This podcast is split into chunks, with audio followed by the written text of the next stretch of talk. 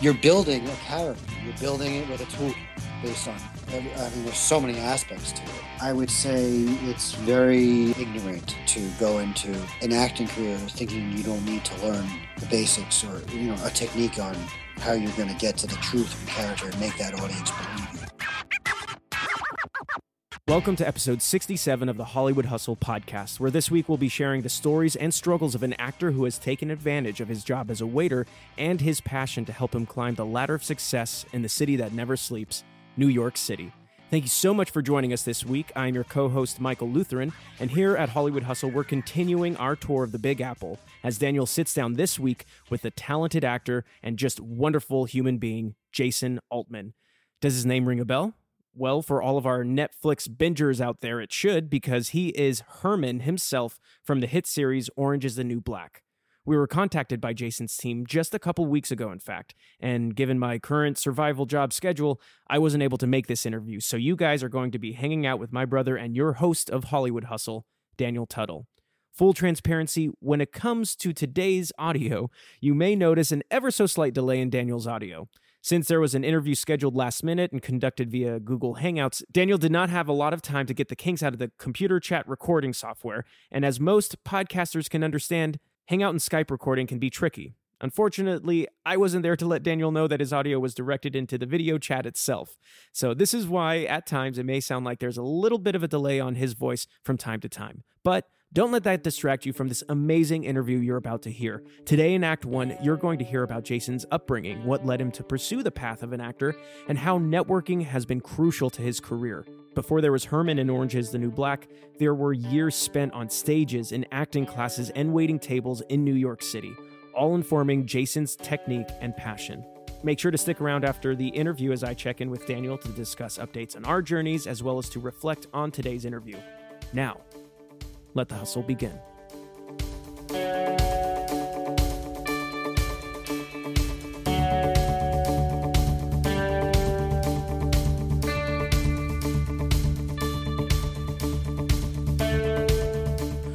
Ladies and gentlemen, I am so excited today to have a fantastic actor on with us. You may have seen him recently in Orange is the New Black as Herman.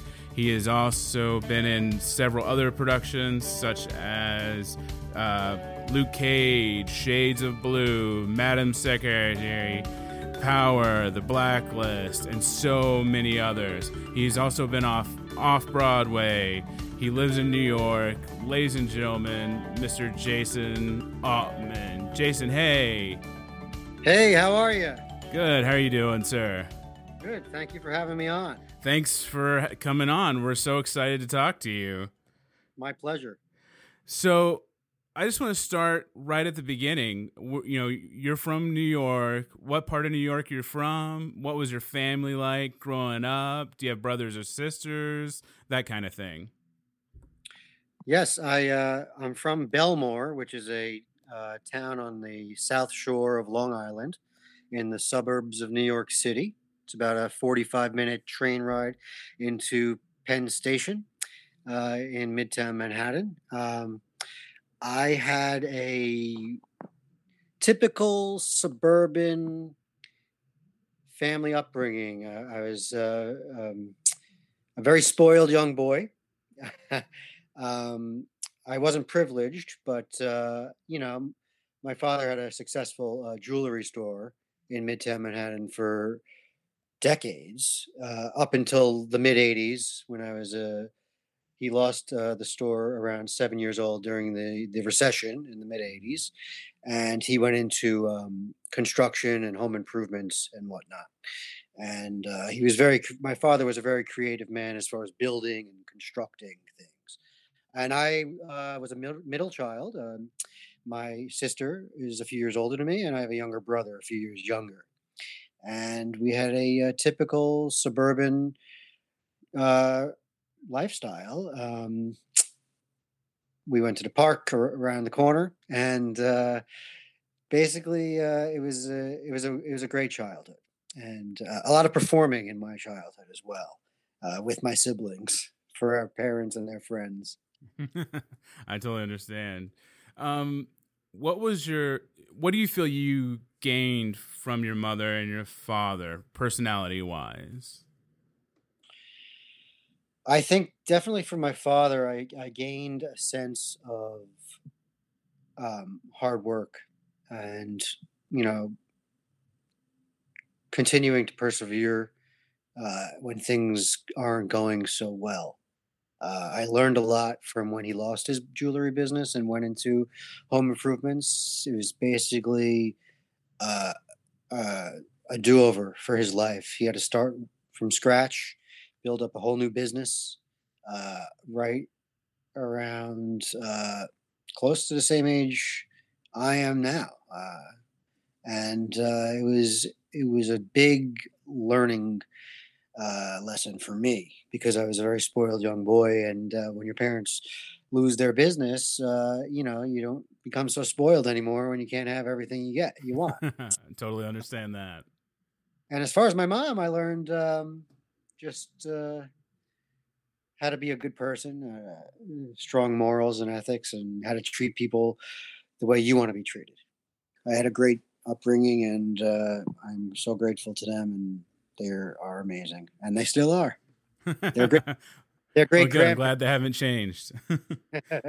so, uh, this is kind of a two part question. What is your first memory of using your imagination? And then, what's your first memory of film and television?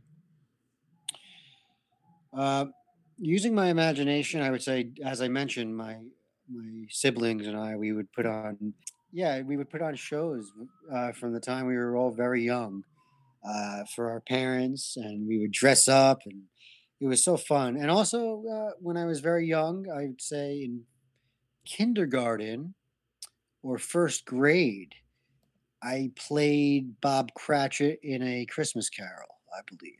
I think it was first grade. So that was my first foray into uh, creatively performing as well as you know doing it at home with mm-hmm. my sibling. Now, as far as um, creative performances that I remember, I would say definitely Saturday Saturday morning cartoons. Woody Woodpecker, yeah, uh, was a big one for me when I was like four or five years old. Um, I saw a couple of Michael J. Fox movies when I was five or six. I think it was Teen Wolf and Back to the Future were very early on in my life. Um, WWF wrestling. Yeah, that's right. I was just now, watching uh, a little wrestling before we started. Oh, really? Yeah. I was very upset when they changed it. To, I got confused when they changed it to WWE. it, it, gets even more confusing when you watch old videos and they blur out all the WWF stuff. Oh, I used to rent all those uh, classic videos from mm-hmm. the library, and I love that song they had. Uh, that that montage song they play. Yeah. Uh, but yeah, so I would say that was the first uh, experiences with creativity. Okay. Do you feel uh, that you knew this is what I wanted to do right away, or was there something else you had aspirations to do?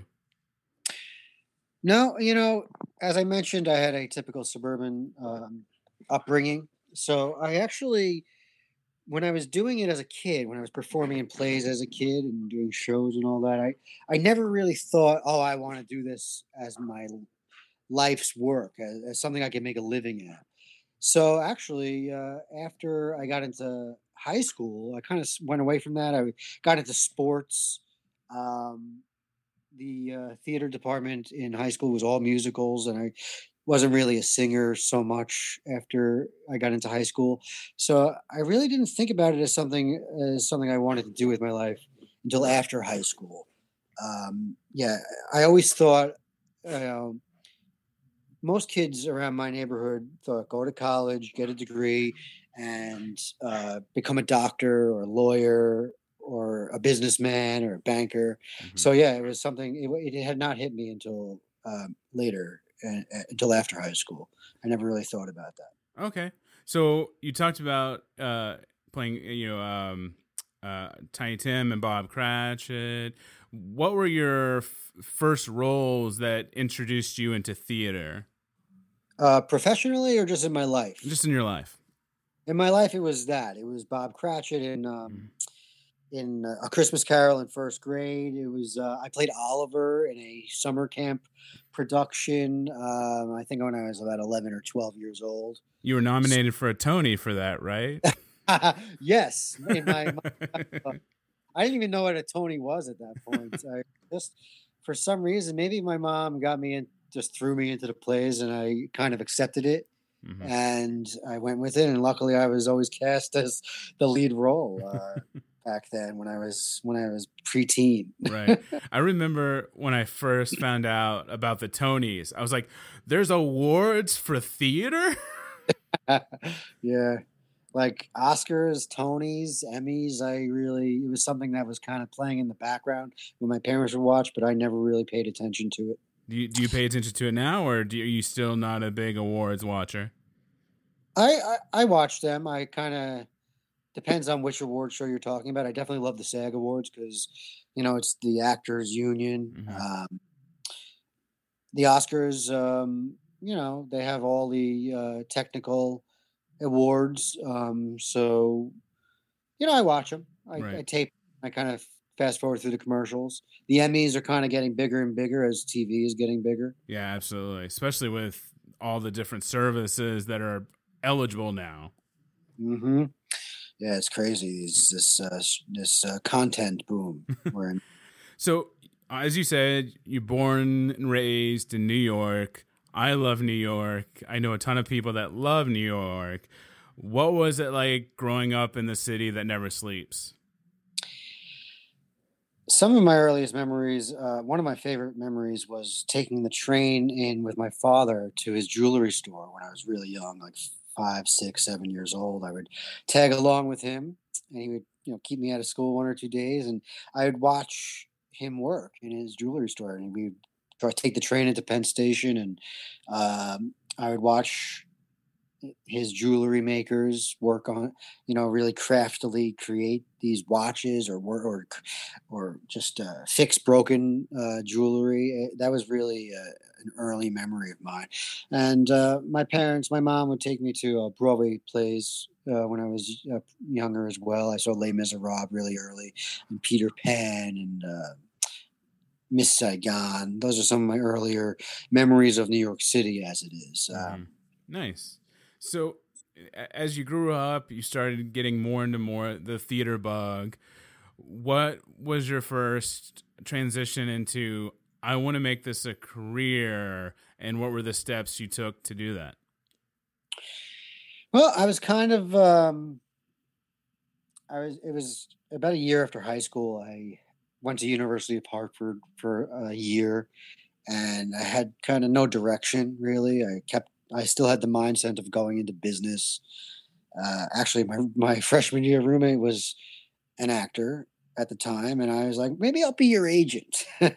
so I thought, you know, I'd be a businessman. But then, you know, I didn't do so great at Hartford the second semester because I pledged a fraternity and I partied really hard. So I, I didn't go back to Hartford. And I I was kind of stuck with no direction and uh, you know I I was just thinking about things I what can I be good at and I just went back to my childhood and I was like I could be an actor. I you know, I was always cast easily as the lead and I just jumped right into it. Literally the next day I looked up like how to be an actor, you know, how to become an actor, how to get how do I get on this t- how do I get on a TV show? Right. I took headshots very soon after that and I started reading books about the acting business. Any particular books you'd suggest others read? Um, yeah, I'm not sure if it was updated, but I the first book I read about how to become an actor was Acting as a Business. Mm. By the author Brian O'Neill. O N E I L L. And it was a real uh I learned a lot from that book about how to go about getting auditions and submitting for auditions and where I could go get headshots and learning about trying to get an agent and meeting the people who cast the shows and whatnot. Nice. So you read the books, you Googled, I want to be an actor. Uh, you got the headshots, and then did you go for representation or did you go immediately to the smaller playhouses? Well, it's funny that you say that because when I first started, there was no such thing as Google. uh, Sorry. it was just it was just before. There was really no way. The only way I was able to go about it was, uh, you know, I, I, was a waiter at a at a, a, Long Island restaurant, and one of the waitresses there was a um, a Rockette. Oh. And I told her, I'm like, I think I want to get into acting, and she's like, go to the train station and pick up a, a newspaper called Backstage Ah, so I yes. Picked up the hard copy newspaper backstage, and I read that. What's a newspaper? Exactly, exactly. so I read that thing from front to back, and it had uh, you know articles on how to get started and advertisements for for headshots and casting notices and i got headshots taken and literally a couple of days later i was offered to be featured extra on a show on Comedy Central called Upright Citizens Brigade. Ah, uh, UCB. Yes, yes. I had no idea about the comedy school, but I, mm. you know, I looked up the the show on Comedy Central, and I was thrown into the mix just doing these little sketches with uh, Amy Poehler and her her team. And That's it was exciting. A, it was an interesting first experience. I was 20 years old, and you know, uh, it was I had no idea how to you know, go about anything. And it was just, it was a good learning experience. What do you feel you took away from that time? Um, I saw how a professional set works. Um, mostly overall. Um, I saw these genius comics working.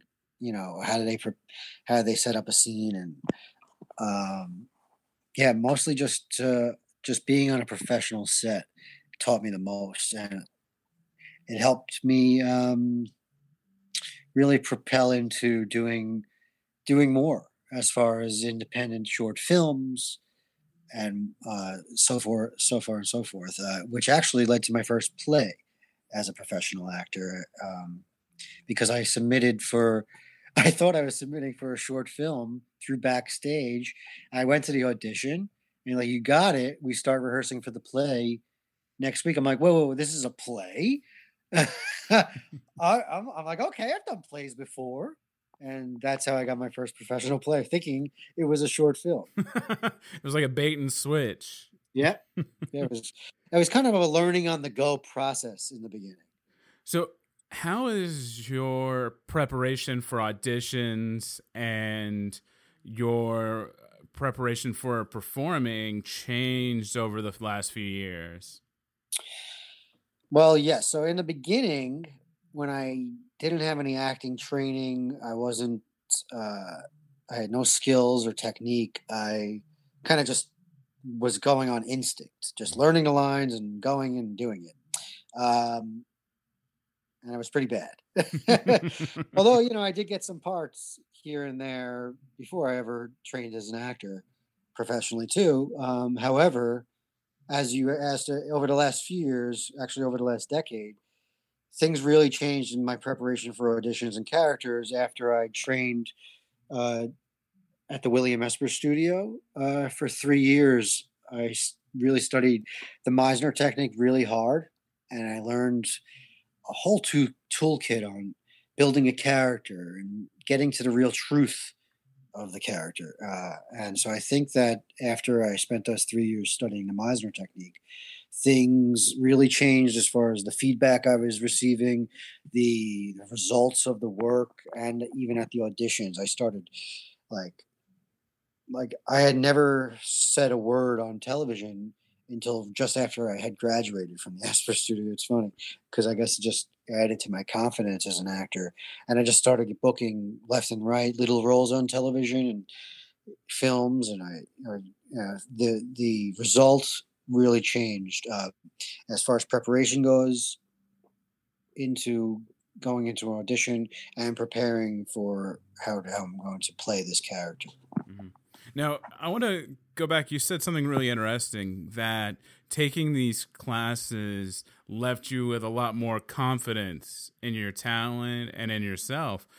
You know, I know a lot of people who who are very hesitant to spend the money on acting classes because they can cost so much. what would you say to those people on the uh, importance of those classes and those workshops? When I was 20, I jumped into it and you know, there's always stories of actors who go ahead and they succeed really early on uh, based on their looks because they're a beautiful person and they have absolutely no training. You can make it in any field without learning about it, without a degree if you just get if you know if you strike gold and you, you win the lottery. But uh, it's funny. I really had a a bias and a judgment towards acting classes when I first started. So I uh, I would say to someone who's getting into it, that is totally wrong. I uh, you could have a certain level level of talent, but like LeBron James is the most talented basketball player in the world, but he's still the, the reason why he's so successful is because of how hard he works and the technical aspects of his game mm-hmm. that he works on. Um, I would say that it gives you it it it, would mold, it molds whatever talent you have, or if you don't have a lot of talent, it it certainly makes you a better actor if you have some sort of technique to to craft a character. You're you're, you're building a character. You're building it with a toolkit mm-hmm. based on I mean, there's so many aspects to it, but I would say it's very um, ignorant to go into an acting career thinking you don't need to learn the basics or you know a technique on how you're going to get to the truth of a character and make that audience believe you. I think it also gives you a different path to approach a character. So one per one character, let's say Biff from Death of a Salesman, you approach him using a different technique than, let's say, the a character from West Side Story. You're going to maybe use a different piece of your arsenal to make that character come alive. Yes, I see what you're saying. A different aspect of your technique. Yes. Um, mm-hmm. As far as there's many different techniques. I don't, you know, Absolutely. every every actor has their own path to creating a character as best as they can, as truthfully as they can.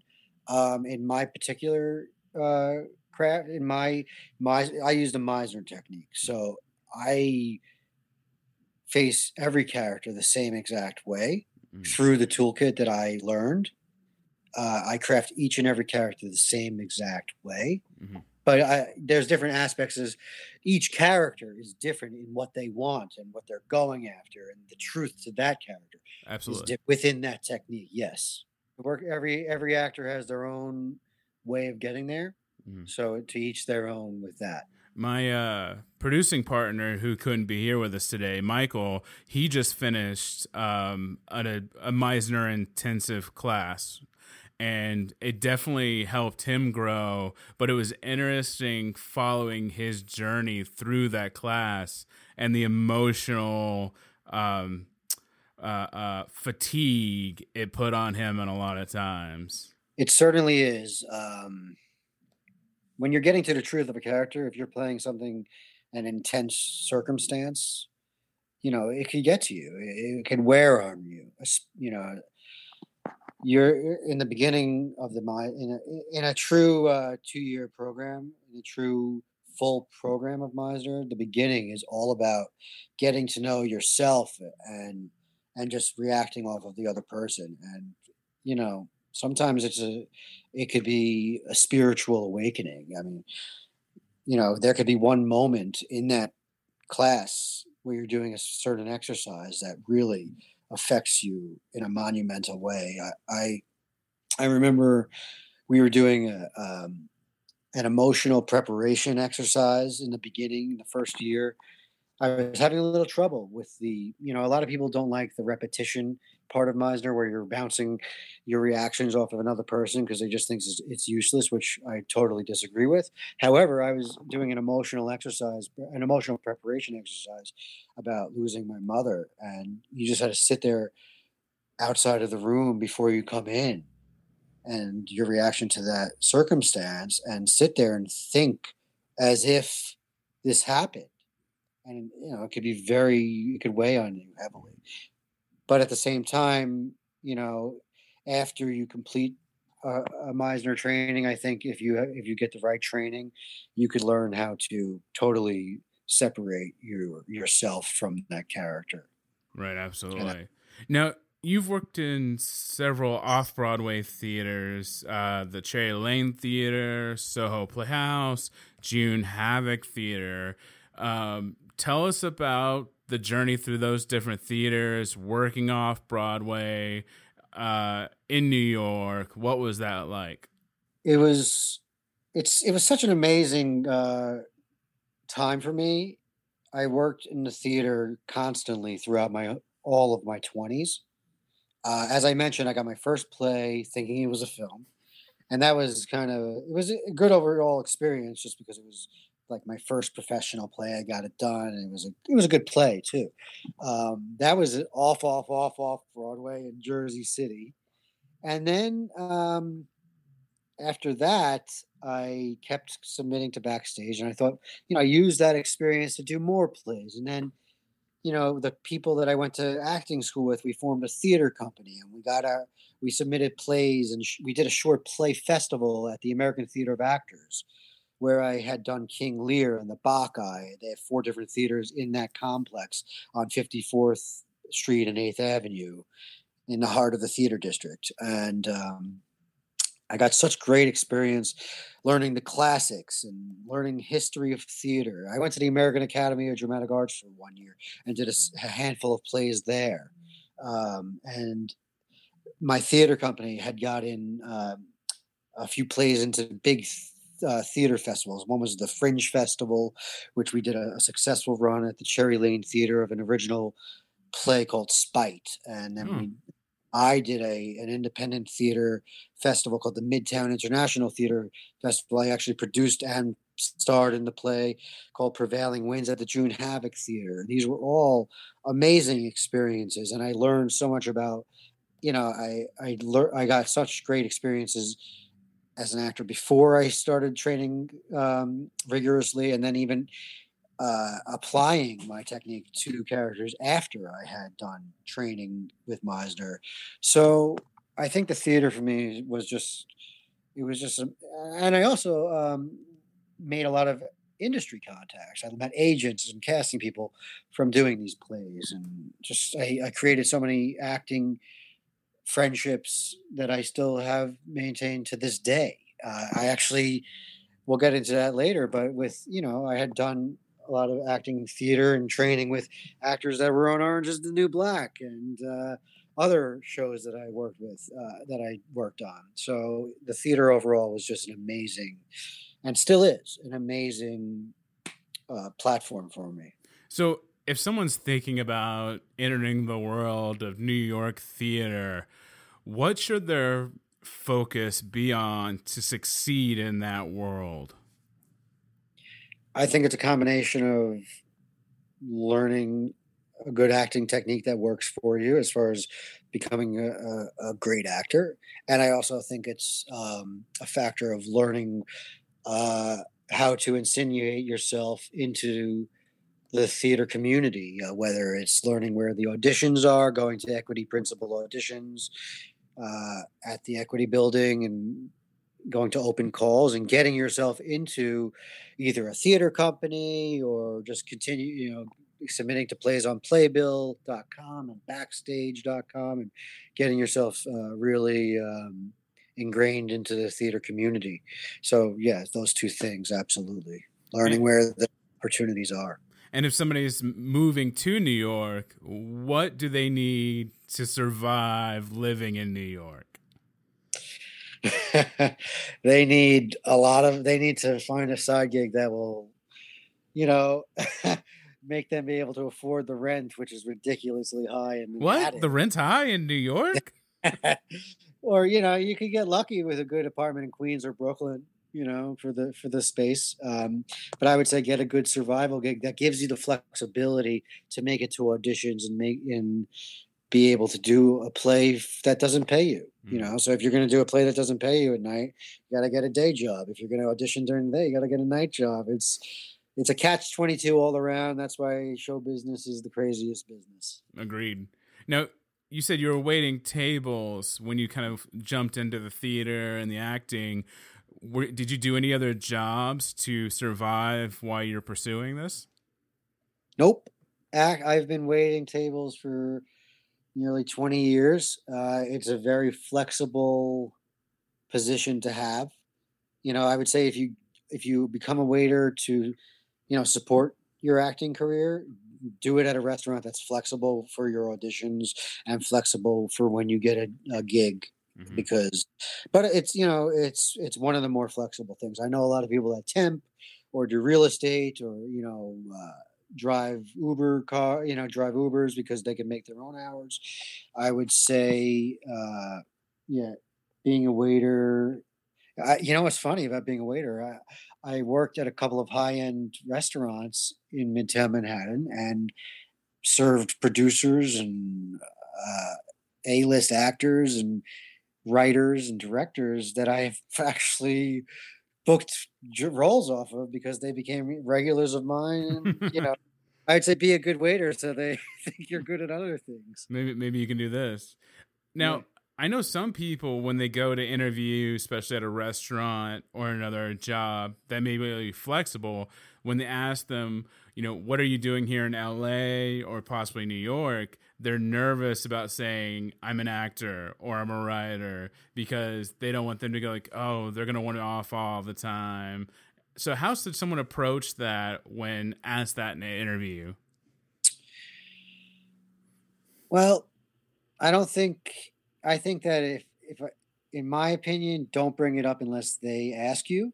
Mm-hmm. Um, but tell them you're tell them you're available, fully available, uh, to at at the at the forefront. Um, the thing is, they need you. You know, I know there's an abundance of of actors in Los Angeles and New York, but uh, in the end, they need quality waiters at their restaurant to give good service.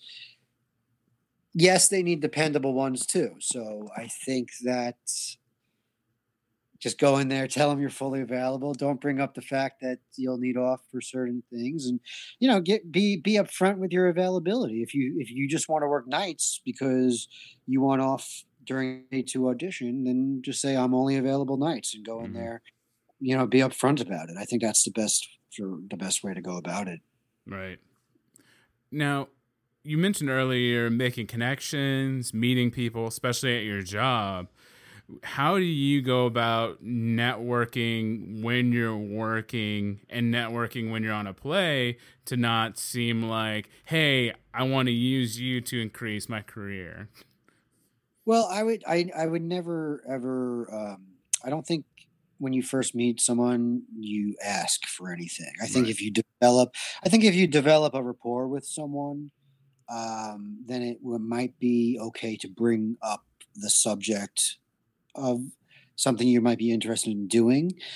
I'll give you uh, an amazing example of um, of that.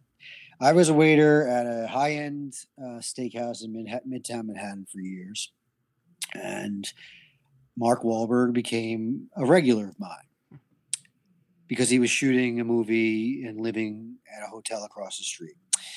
And he, uh, he, I, you know, in the back of my mind, of course, I know this is a person that could help me. He's a he's a big time producer now. He's producing many different TV shows you know, it didn't. I would never ever be like, "Hey, Mark, could you hook me up?" You know, like that. You know, he probably you know asked for me to not be his waiter again. Could you please leave? yeah, pretty much. I, I think, you know, I I never would have even asked him until I went home from work after serving him one day, and I opened up, you know, a newspaper, and I saw my friend who I had studied with for years at acting school uh, in a picture with him in a scene in a film that he was doing called The Other Guys. And um, luckily enough, he came in the next day. And said to him, "Hey, my friend so and so is working on your film with you." And he's like, "Oh, I love her. You know, how do you know her?" And we got into talking about how I was in acting school with her, and we've we've worked together so many times, and that was that. And I didn't say anything again. And then the next time he came in, I served him again, and they asked me, "Oh, how's your friend? You know, how's your friend doing?" I'm like, "Good, good." I told them that I served you, you know, and I was like, "Yeah." So things are really. They're like, "That's great," and so they started asking me about myself, and I said, "Yeah, I've been auditioning here and there. Actually, I've been trying to get in for Boardwalk Empire that he was producing, and he's like, "I'll get you in for that," and he referred me to the casting director. Oh, that's awesome. And I spoke with her in her office. And it's so funny because I never even got an audition for the show she was casting. But she, in turn, she liked me and she referred me to another casting director that she used to work with and I auditioned for shows through her. And then the assistant of that casting director became the biggest Netflix casting director later on. And I auditioned for her and I booked roles. Like I got a role on Luke Cage because of that. Like nice. because of a relationship that I formed years back with Mark Wahlberg. It's, it, you know, I think that just build a rapport with people before you even ask. I don't think you should go ahead and ask. Back right. to your original question. It was well, a long story that brings up something important where in any profession that you're engaging with as an actor, casting office, manager's office, agent's office, you want to be professional and kind to everyone because you never know who that assistant's going to become and who that casting associate's going to become. And yep. like you said, that person became Netflix's casting director, and therefore you were great with them, had a great relationship, and boom, you get roles. It's crazy how the world works. I think that, you know, not to be, you know, it sounds selfish, but be nice because you know you want people to be nice to you. It's you know it's a I think no matter what, just be nice no matter what. Yeah. Oh, but don't don't just be nice uh, to that person for the sake of jobs. Be a nice person. Right. exactly. But in the end, you know, just you know, if you treat people with kindness and respect, they'll respect you back. Well, and I think don't let your frustration and struggle and anger over small things cause you to burn bridges that could help you later also. Absolutely, absolutely. Like I, there's a cast, there's a certain casting director who told an agent that I was working with that he doesn't believe I can do big roles, even though I was doing a big role at the time on, you know, shooting uh, this role that I'm involved with now. Uh, so I took it personally, but you know, I'm not going to go ahead and um, I'm not going to go ahead and throw my relationship with that particular casting director away because he said that. I'm going to make it my goal to prove him wrong, you know, and I'm going to send him tape of that big role that I did, and you know, uh, it'll change his view on things. Yes, it's it's hard not to harbor uh, ill ill will when you know things are are pointed towards you that way. Absolutely.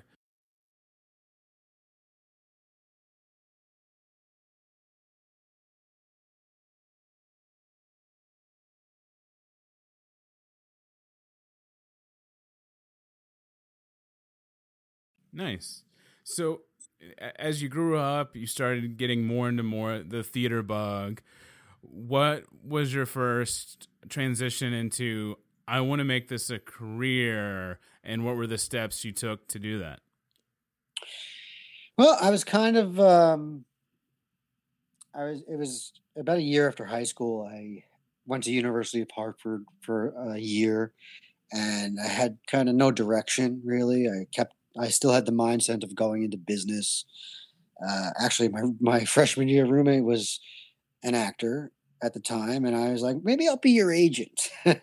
so I thought, you know, I'd be a businessman. But then, you know, I didn't do so great at Hartford the second semester because I pledged a fraternity and I partied really hard. So I, I didn't go back to Hartford. And I I was kind of stuck with no direction and you know i i was just thinking about things i what can i be good at? And i just went back to my child and i was like i could be an actor.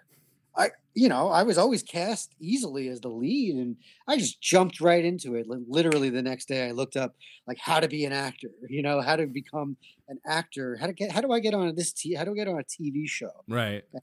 Took headshots very soon after that and I started reading books about the acting business Any particular books you'd suggest others read?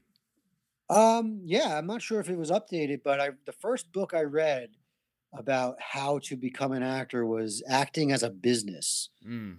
by the author Brian O'Neill. O N E I L L. And it was a real uh I learned a lot from that book about how to go about getting auditions and submitting for auditions and where I could go get headshots and learning about trying to get an agent and meeting the people who cast the shows and whatnot. Nice. So you read the books, you Googled, I want to be an actor. Uh, you got the headshots, and then did you go for representation or did you go immediately to the smaller playhouses? Well, it's funny that you say that because when I first started, there was no such thing as Google. uh, Sorry. it was just it was just before. There was really no way. The only way I was able to go about it was, uh, you know, I, I was a waiter at a at a, a Long Island restaurant, and one of the waitresses there was a um, a Rockette. oh, I told her, I'm like, I think I want to get into acting, and she's like, go to the train station and pick up a, a newspaper called Backstage. Ah, I went- yes. Picked up the hard copy newspaper Backstage, and I read that. What's a newspaper? exactly, exactly. So I read that thing from front to back, and it had, uh, you know, articles on how to get started, and advertisements for for headshots and casting notices. And I got headshots taken, and literally a couple of days later, I was offered to be featured extra on a show on Comedy Central called Upright Citizens Brigade. Ah, UCB. Yes, yes. I had no idea about the comedy school, but I, you know, I looked up the the show on Comedy Central, and I was thrown into the mix just doing these little sketches with uh, Amy Poehler and her her team. And That's it was a- exciting. it was an interesting first experience. I was 20 years old, and you know, uh, it was I no idea how to, you know, go about anything, and it was just, it was a good learning experience. what do you feel you took away from that time? Um, I saw how a professional set works. Um, mostly overall. Um, I saw these genius comics working. You know, how do they how do they set up a scene and um, yeah, mostly just uh, just being on a professional set taught me the most, and it helped me um, really propel into doing doing more as far as independent short films and uh, so forth, so far and so forth, uh, which actually led to my first play as a professional actor um, because I submitted for. I thought I was submitting for a short film through backstage. I went to the audition and like, you got it. We start rehearsing for the play next week. I'm like, whoa, whoa, whoa this is a play. I, I'm, I'm like, okay, I've done plays before and that's how I got my first professional play, thinking it was a short film. it was like a bait and switch. Yeah, yeah it was. It was kind of a learning on the go process in the beginning.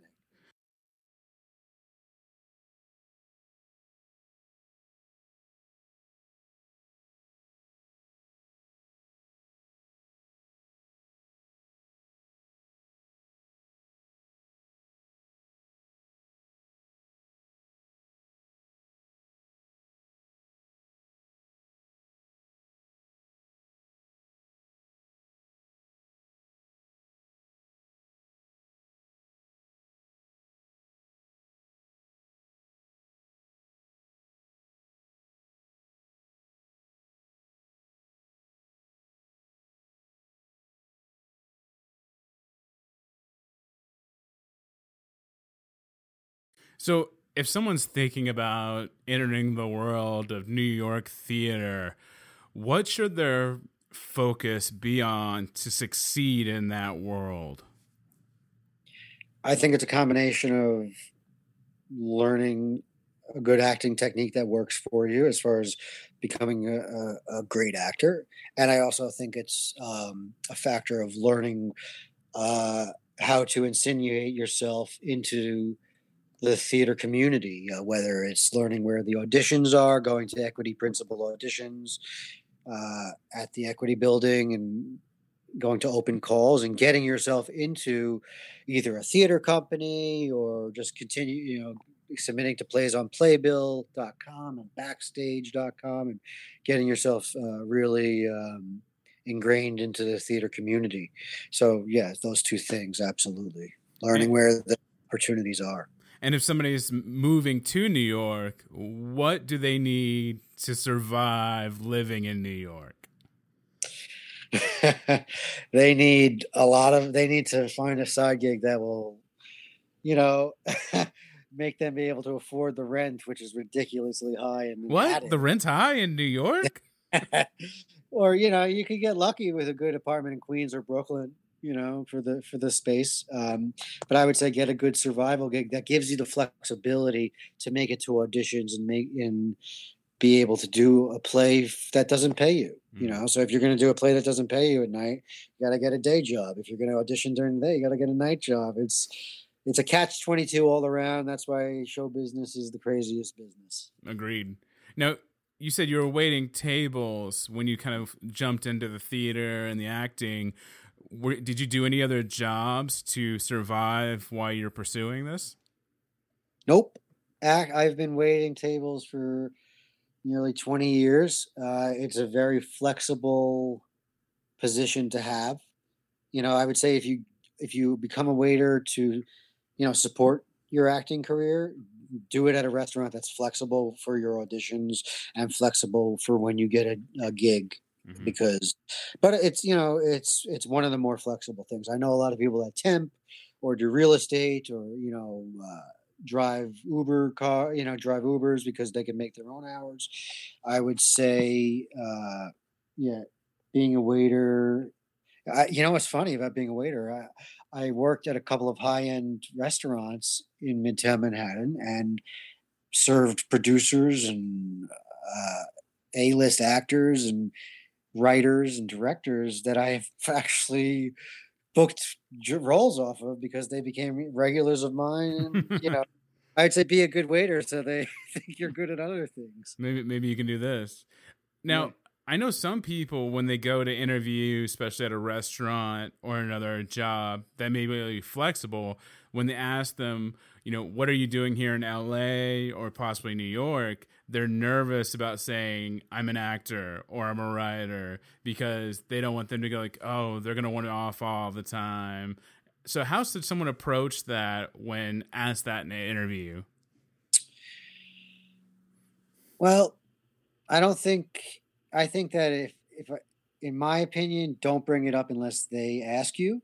Mm-hmm. Um, but tell them you're tell them you're available, fully available, uh, to at at the at the forefront. Um, the thing is, they need you. You know, I know there's an abundance of of actors in Los Angeles and New York, but uh, in the end, they need quality waiters at their restaurant to give good service. Yes, they need dependable ones too. So I think that just go in there, tell them you're fully available. Don't bring up the fact that you'll need off for certain things, and you know, get be be upfront with your availability. If you if you just want to work nights because you want off during a to audition, then just say I'm only available nights and go in mm-hmm. there. You know, be upfront about it. I think that's the best for the best way to go about it. Right.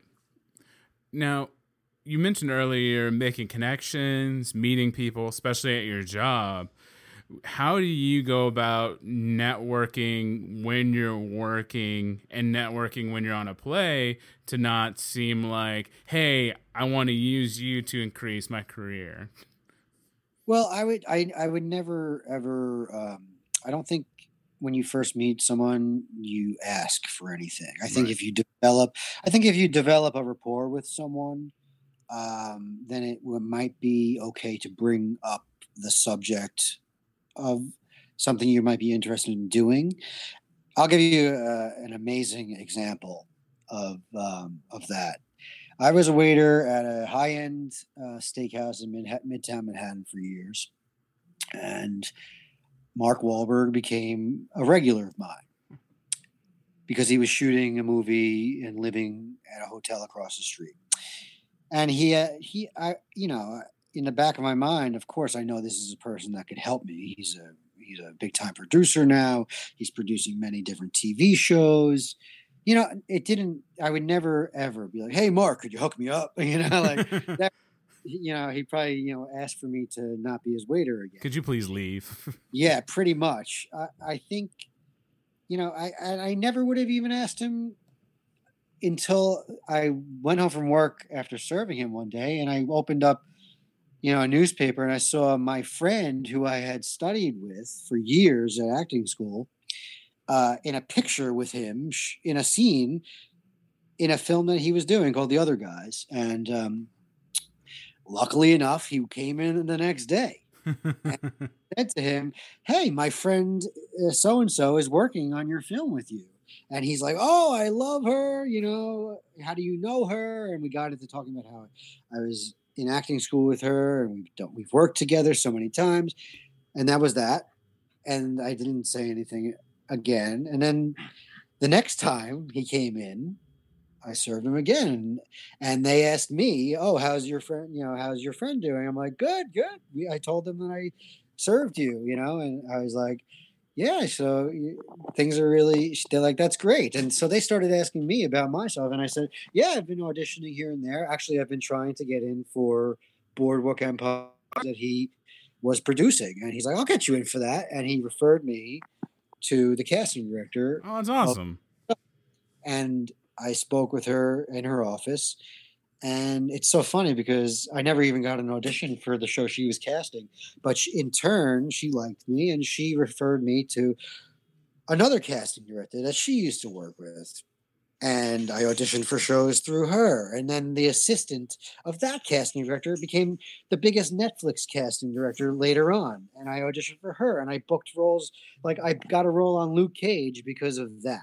Like nice. because of a relationship that I formed years back with Mark Wahlberg. It's, it, you know, I think that just build a rapport with people before you even ask. I don't think you should go ahead and ask.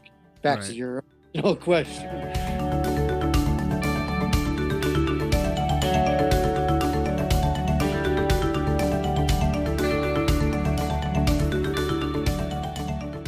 Hey guys, welcome back. Michael here. Uh, finally, after hearing some of uh, Daniel and Jason chatting uh, for the past while, but what an amazing conversation. And I loved this kind of cliffhanger that we left off on of not letting others' criticism about your work throw you, but to let it push you to prove them wrong. I absolutely love that.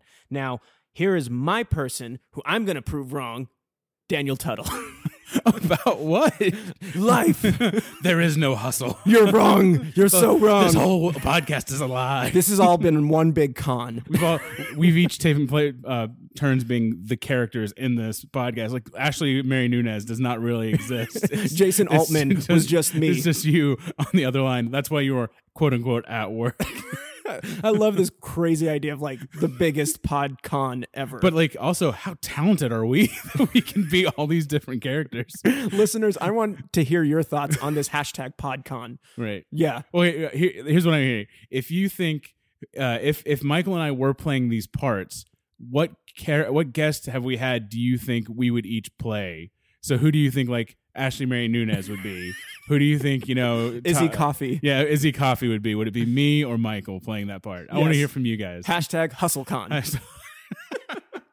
Uh, let's hope that's a thing one day. That would be awesome. that would be amazing. Welcome to HustleCon. Yes, it's like an entrepreneurial like thing. podcast meets entrepreneurship. Yeah, but you know, we're here today again. Like this in is person. Like this is three, amazing. Three episodes now. I love that you don't have time to do it on Hangouts anymore because we get to do it in person. Yeah, like Daniel, I really can't chat Hangouts. I can't do it. I can't, but I can meet. I can be in person. though. Yeah, exactly. No, uh, how are you doing, man? Man, I I'm good. Uh, the, the, work stuff is still pushing on. I, I got offered that job at Morgan Creek Productions on yes. Monday. Mm-hmm. Um, when she called me, she uh, said, "I hope he didn't scare you off," and I, that's also, I think, another red flag to this. And then you were like, "He did, he did." Um, no, I, I told her, you know, and, and, this is something I want to talk about is, you know, turning down jobs professionally because, and I even text Michael like, I'm not one to turn down a job if somebody offers me a gig or a job, if it makes sense for me, I'll take it. And it, it so it was very I was very anxiety ridden when Mhm. I was letting this job down because I don't have a job and I'm turning down a set paycheck. Yeah. And so when she called, I basically, you know, I didn't know what I was going to say when the phone rang, and I I, met, I didn't answer the first time she called. I called her back because I was like, I don't, I don't know what to say yet. To like be like, I went through these interviews and I don't want the job. and so it took a second. And so finally, I, I called her back, and she offered me the job. And and basically, I told her, you know, I've been doing a lot of thinking over the last few days and talking to my wife and and some of my friends, and I really kind of decided that I want to look for a job that's more down the path of the career I want.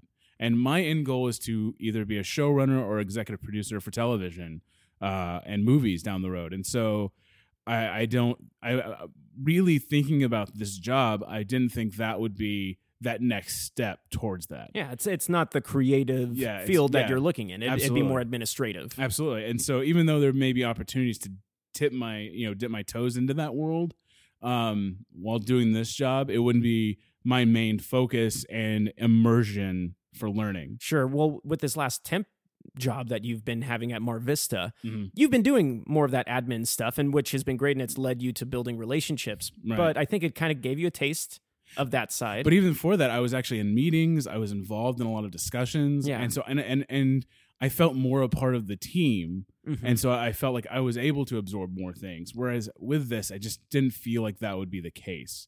And so I told her, and also somebody recently told me that to not waste my creative energy on things that are not beneficial to my creative energy. yeah. And and I was like, I would be my creative and regular energy would be spent from this job. I have Mm. a feeling. So I, I nicely and politely turned it down. Told her I hope her and I can work in another aspect of the career industry down the road, maybe. Yeah. But um, you know, and and she was very nice about it. And and I hung up and I was like, oh my god, like just so anxiety ridden. But I did it. It's done.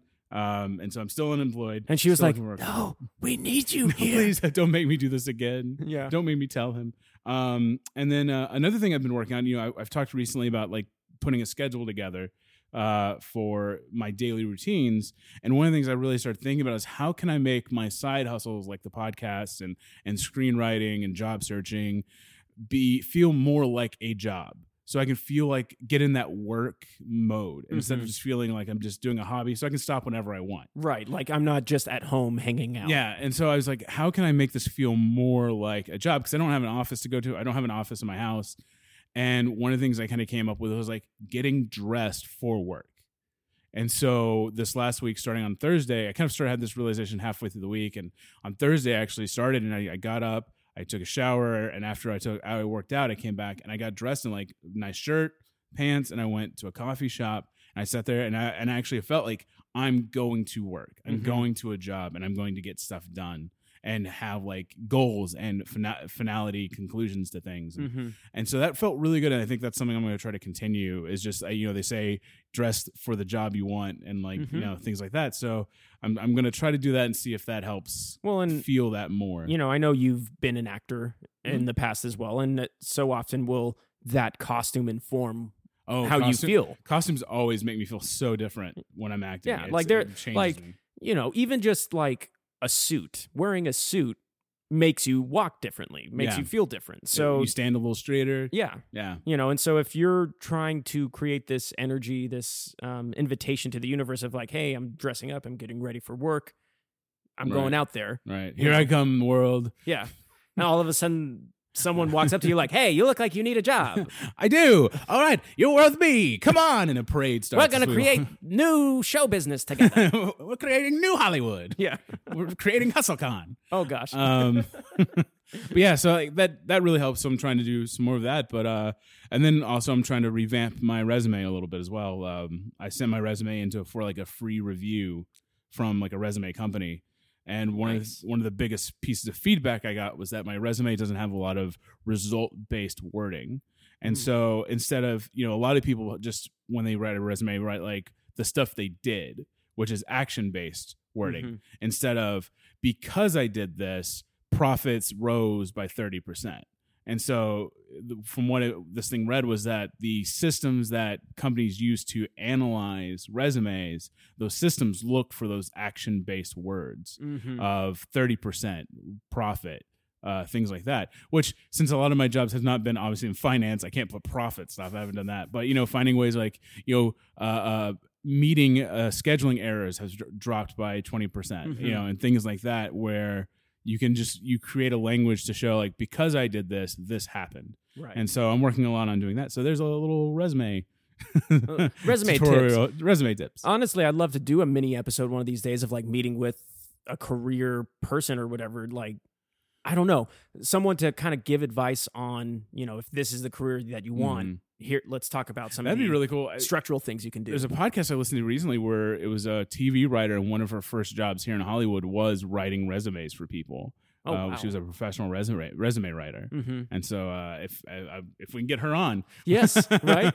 we'll talk to her. So, uh, but yeah, that's that's been kind of my week. How about you, man? What's we we I feel like we haven't talked a lot We this week, which is weird for us. Yeah, it's really weird because, I mean, so for new listeners, uh, my survival job is I actually work in an internal medicine office. So get it, survival medicine, haha.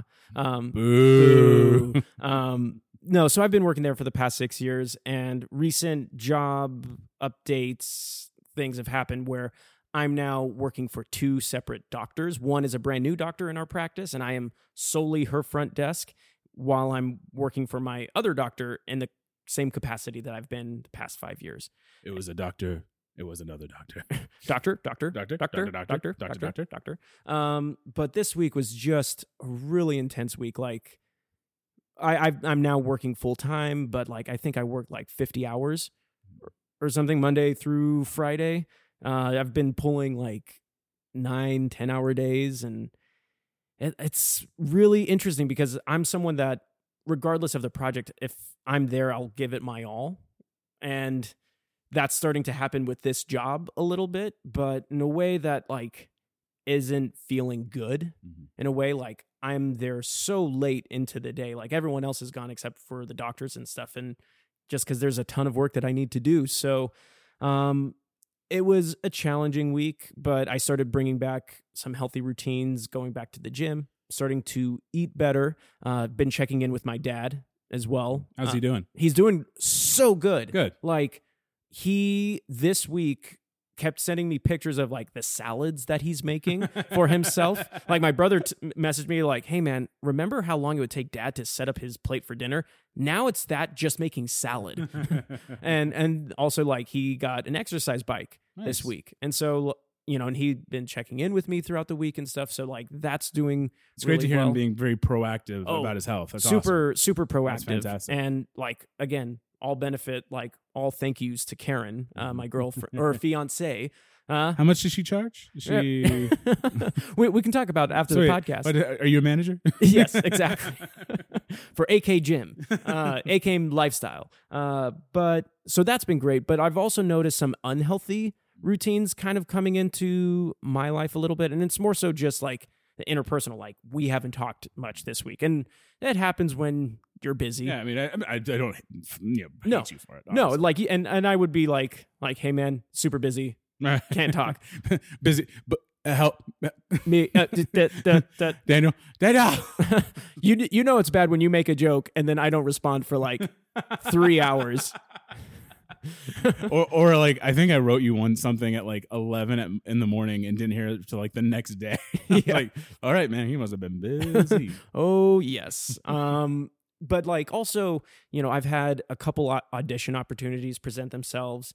Uh, one of which that I shared here on the podcast, but I don't know why. I'm trying to figure out what that reason is, but like I just forgot to respond to them. I I just didn't reach out to say, "Hey, I'm not able to do this right now. Is there another time?" Like, Mhm. so I'm gonna this weekend write some messages, not expecting them to be like, "Great, you can audition for me," but just to let them know, acknowledge like, "Hey, I'm sorry that this messed up. I hope you have uh, success in this project or something." But I, I think you know I, I have the same issue a lot of Mhm. times is responding to like oh I need to respond to that and then I don't get to it Yeah. for like a week and something that I know like Angie's really good at my wife is really good at is right making like very detailed to do list so if there's an email she needs to respond to if nothing else she doesn't do it right then she'll write it down like need to respond to this person, and she Mhm. checks that like every day Yeah. and that's something I've I've really tried to be better about as well. and and so I, I don't know if that would help. Yeah. Is maybe when those things come up, is just like make a note somewhere and that you become a routine of checking Definitely. of everything. Yeah, you no, know? and even Gmail's added this new feature where if someone sent a message to you and you haven't responded within a couple days, it'll have like a reminder next to the message, like this was sent to you. Do you need to respond? oh, that's cool. yeah. I have to check Um, so there's that feature. I need um, that. Even like in terms of meditation and stuff, my Headspace app has now got a consistent notification of like, stop swiping. We know what you're doing. huh? What? what? What? What? Huh? Man, even the apps know. So Jerks. I, I think the big learn for me this week is like, okay, I've acknowledged it. Now it's there's something to do about it, it. yeah. Yeah. So there's that. Um, more wedding ideas, conversations, and stuff with me and Anna Karen. We got a a list uh, from a wedding planner that we met with last Mhm. weekend. Uh, so we have a lot of information Nice. to look over. Cost is the Yeah. you know yeah. the it's it's hard to look at everything and see the costs. So Right. Well, just yeah. remember, you can always have a nice wedding for not so much. yes, So that's what I keep reminding myself. Yeah, so. don't don't push yourselves to have a, a lavish wedding, but push yourselves to have a heartfelt wedding. Yes, yes. So th- that's been a lot of fun. Um, and then I w- I don't think it has been. it's, it's it's stressful. There's a, been some there's arguments. a fun part to it. Yeah. There's fun, but there's it's like a mashup of yeah, fun. And I mean the big part is is like we love this wedding planner. He's really great, and Right. we know he has our best interests in mind. So right, right, that's cool. But what's really exciting is, and you know, take take with a grain of salt. But there's rumblings right now that we're gonna have another comeback performance of Met Again. Yeah, potentially. I'm That's excited. exciting. It's it's exciting though because I love this play, as our listeners know well. Um, so it'd be wonderful to get back into the rehearsal space Mhm. again and just start working on the show. everybody everybody on board still. Yeah, right. everyone's on board. We're getting the band back together. Band back together, bro. Yeah. So um, that's that's been great. So That's awesome, man. some ups, Yeah, some downs. you got to take the ups when you can get them, man. Take Yeah. the wins. Oh my gosh! And so speaking of needing ups, needing some su- some inspiration. Inspiration. It's time. One of my favorite parts here in the podcast is our hustle support statements. Uh, these are as much statements for you and I, Daniel, as they are for our listeners. But this is a chance for, For us to give you, our listener, um, some inspiration that will help you go through your the week, help add to your journey, maybe give you some more tools to your uh, toolbox, Mhm. as uh, Jason Altman talked about in his uh, interview. Give you some more techniques. Um, Absolutely. so I'll I'll start off. Speaking of toolbox, Speaking of toolbox, I'll uh, I'll go first. Go ahead. Um, now, while I wasn't there during the recording of this interview, my heart sung when Jason discussed the importance of training in one's craft. Whether you're an actor listening to this podcast, or a writer, designer, a business owner, educating yourself is important. I've worked in internal medicine now for six years, and I can tell you that doctors and nurses are required to go back to school or attend conferences to learn updates in the field of medicine every couple of years. Just because they've received their licenses and degrees doesn't mean that they have become masters of their field. They understand that to be a master of your craft, you have to live the life of a student. Be curious, not complacent. Be open to knowledge and other experiences and not closed off. Does training cost money? Of course, and believe me, I know it can be hard uh, trying to find the funds to fund your passion. As Daniel shared in the interview, I completed the first year of Meisner training last year, and I can't put into words how much value I took from that class, not just as an actor, but as a person. It cost me over $300 a month. Was that hard? Absolutely. Was I cutting corners and figuring out how I'd pay rent that month? Definitely. But I can tell you that during those nine months, I've never felt more alive and present in my art. I was living and breathing my passion, uh, what I came down here to do. Was I auditioning for the top executives of today? Maybe not. But tomorrow, only time will tell. But all this is to say, you will grow so much when you can accept that you don't know all that there is to know about yourself and your craft. But if you can put yourself in a space that can positively nurture you and add to your toolbox of techniques, then not only will you fall more in love with your passion, but that passion will turn into confidence. And you will be so glad you took that step. So true. I I, I remember, uh, and I think I mentioned this in the interview with Jason, just talking to you through those nine months, and it was fascinating to hear your ups and downs during that time um the the victories and and and, and the struggles. And feeling my back pressed against the wall. But but what was so great was like even through it though and i think this is overall just such a great thing is hearing the moments of struggle and then hearing the victory. Yes. And and going i did it. I i, I nailed it today. And, and and that always made me like feel really good for you because i knew how important this was to you Mhm. and but also like as you talked about it like when it got to like the ninth month you talked so much more about it with confidence than from the beginning so it was just so fun to like hear Oh. that journey Oh yeah, like uh, looking back on the first 6 weeks of the training, I was so you know, one side or the other, one foot in, one foot out, but once I just finally like jumped into it and accepted that I don't know everything there is to know about acting. I have a degree, so what? These people are inspiring and like so much better than me. So it's time for me to start listening and stuff. And you know, I there is uh, Jason said it, it is a two year program that is uh, true for all Meisner schools. So I eventually want to go back for that second year. I mean, fortunately, this year that training kind of led into this play, and I've got a wedding to plan for and stuff. But you know, it it showed me how important training is. Mhm. And you know, we also just ended our series with Shelley Shinoy, um, the episode before this one, and voiceover is something I would love to get into. And it's there's nothing like just going into a class where you're not trying to impress anyone. You just go in and you accept that everyone else is in your same position. So just go and learn. But um, what do you have uh, for this week, man, for your hustle support statement? One of the things I see a lot of young and talented creatives struggle with is detaching themselves from their art. They consume critiques personally into their emotional core, when in actuality, a critique, for the most part, will never be a personal indictment of you and who you are and your talent. It's hard when someone has dedicated their life to a craft and put in, hopefully, hours working in a craft where you are the keeper of the talent, the, the story, the character, or the music. You become personally attached to your work it becomes a part of you. So when someone critiques your work, it's like they're critiquing you personally, and that can be hard. It's important to be able to separate yourself from your work or the products of your work. As the work comes out on paper or camera, you let it become its own separate being so that you can take criticism and notes on the product of your talent in a way that becomes more educational for you than personal.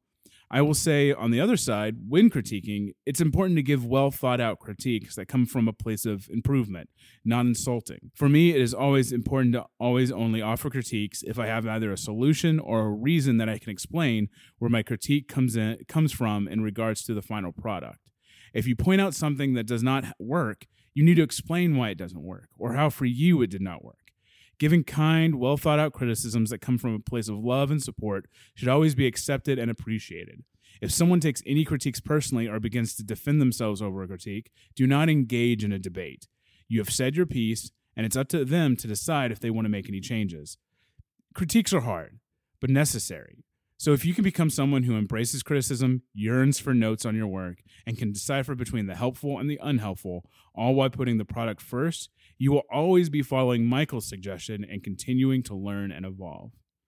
Ooh, they they go hand in hand this week. I, I realized that as I was, I was like, oh yeah, you kind of. tell. Uh, let me just, I'll throw that in there. There you go. No, I mean I think that is so true, and I mean I I will say like sometimes I've taken criticisms too personally, Mhm. but then you just I have, to. I've been there too. Yeah, you Yeah. know, and, and uh, those test you and stuff, and then like as Jason Altman said in the interview, that just gives you fuel to like prove them wrong. Absolutely. And and you know, we we've talked about it where, you know, it's this is such a different career because the product that we sell are us. Yeah, we are the product. Yeah, we're the we're, Yeah. we're the we're the service. We're the product. You know, your your talent, your your ability to uh, um, embrace a character and, and become that character.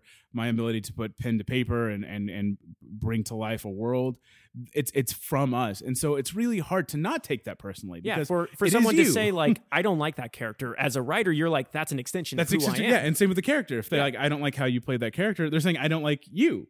You know, and and so it's really easy to kind of entwine yourself with your product. And if you can step back and go, they're talking about the product. They're not talking about me. Now, I'm not saying there's always going to be people that are not doing that. There's probably going to be some people that are jerks and are just saying it to be mean, and I'm sorry.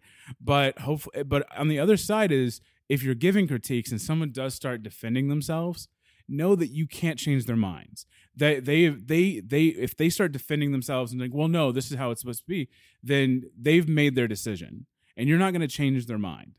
And so, getting into a debate and an argument is just it's not beneficial to anybody. And so, give a critique, offer why. You know, I, I try to be very careful when I offer critiques to to let people know like I think this doesn't work because A, B, and C, and maybe try B, D, and E instead and and and and they take it they take it if not they don't and i'm fine with that but if they start getting defensive about it then i'm like all right cool you, if that's how what do you want to do you go ahead man Yeah. In my class, uh, it would be it was specific. Like after you were done with your scene, you as the actor weren't allowed to like talk back. Like if you know the the instructor or whatever had a note to give, Mhm. you can't like go and defend that. It's Mhm. like no, just listen, just Mhm. listen. Well, I, Yeah. I, I, feel like you may have had this when you were in school, but when any any kind of theatrical stuff I did in school, college, or otherwise, the response you always just were supposed to have when someone gives you when your teacher or your director gives you critique is thank you. Yeah. Don't defend it. Don't say anything. Just thank you. Take it, Mhm. and you move on. Yeah. You you you take whatever little nugget you can from what they said, and then you go go with it. Yeah. Again, it's it's all about learning to learning to yearn for information Yeah. and knowledge and education. Yeah. And and who knows, maybe that doesn't work for this, but then maybe you learn something for the future. Yeah. But what did you guys learn this week from What did Jason you learn? Altman? What did you Tell learn? us what you learned. What con are you planning? PodCon. It's happening. Ocean's 11 podcast. Podcast 11. podcast 11. Yeah. That sounds like a bad news like channel. Oh my gosh. But we would love to hear what you guys learned this week. Uh, you can reach out to us on social media. On Twitter, we are at LA Hustlecast. And on Instagram and Facebook, we are at Hollywood Hustle Podcast. Um, of course, please reach out to our guest this uh, for this week and next week, Jason Altman. On Twitter, he is at Altman Jason. That's A L T M A N J A S O N. Or on Instagram, he is at J Altman25. Um, or you can also check out his website, altmanactor.com.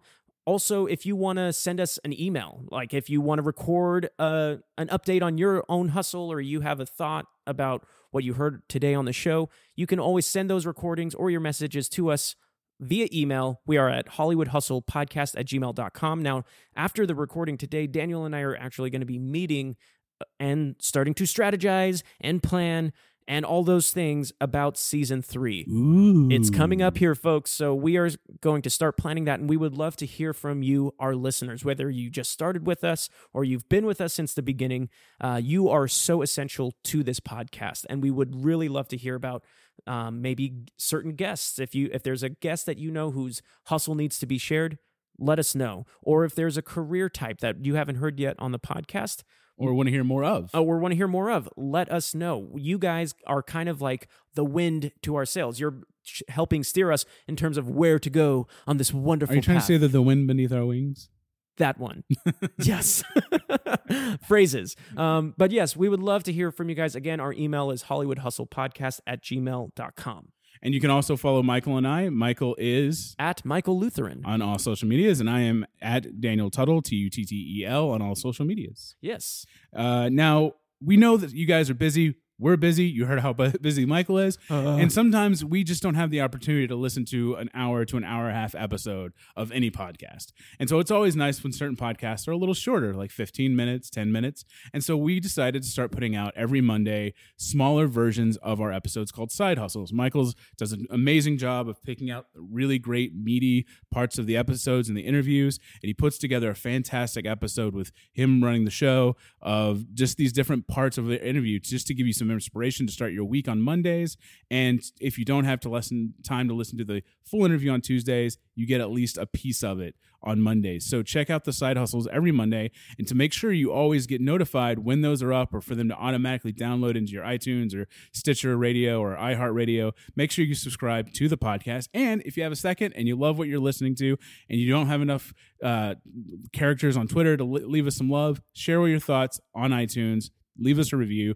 We hope five stars, but it always helps to get us more uh, presented on iTunes so more people can find us. Yes. And also, if you've been listening to us for a long while, or if you really feel like you're gaining value from the show and you're sharing our episodes on social media, you're bringing friends into our community, we love you and thank you so much for that. But if you want to you know, if you're thinking, is there any other way you can help support the production of this show?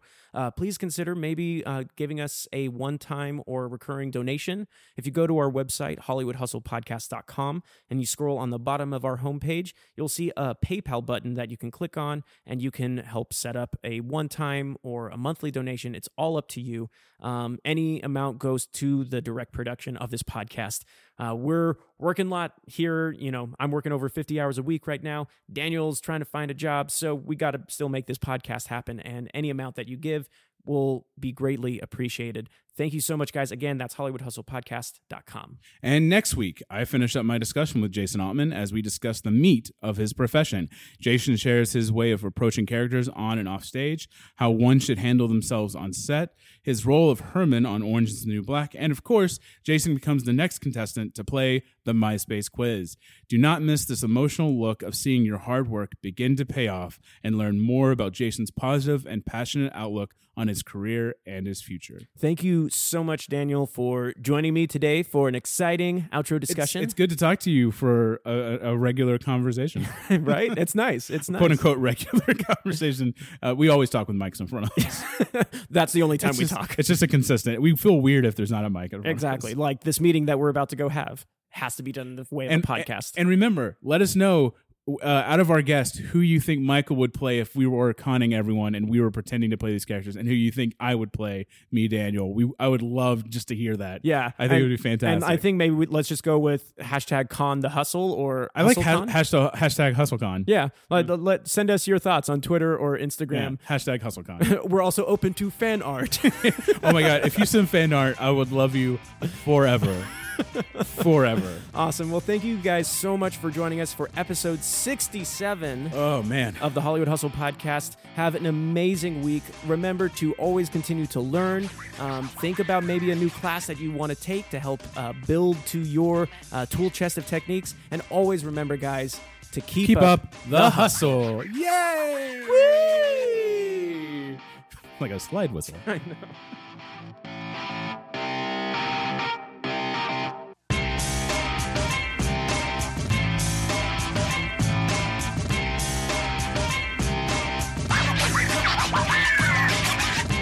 Uh, using my imagination, I would say, as I mentioned, my my siblings and I, we would put on shows in our living room. Uh, New York ambulance going by. Sorry about that. Oh, I'm just I'm waiting for the LA ambulances to go by. So, um,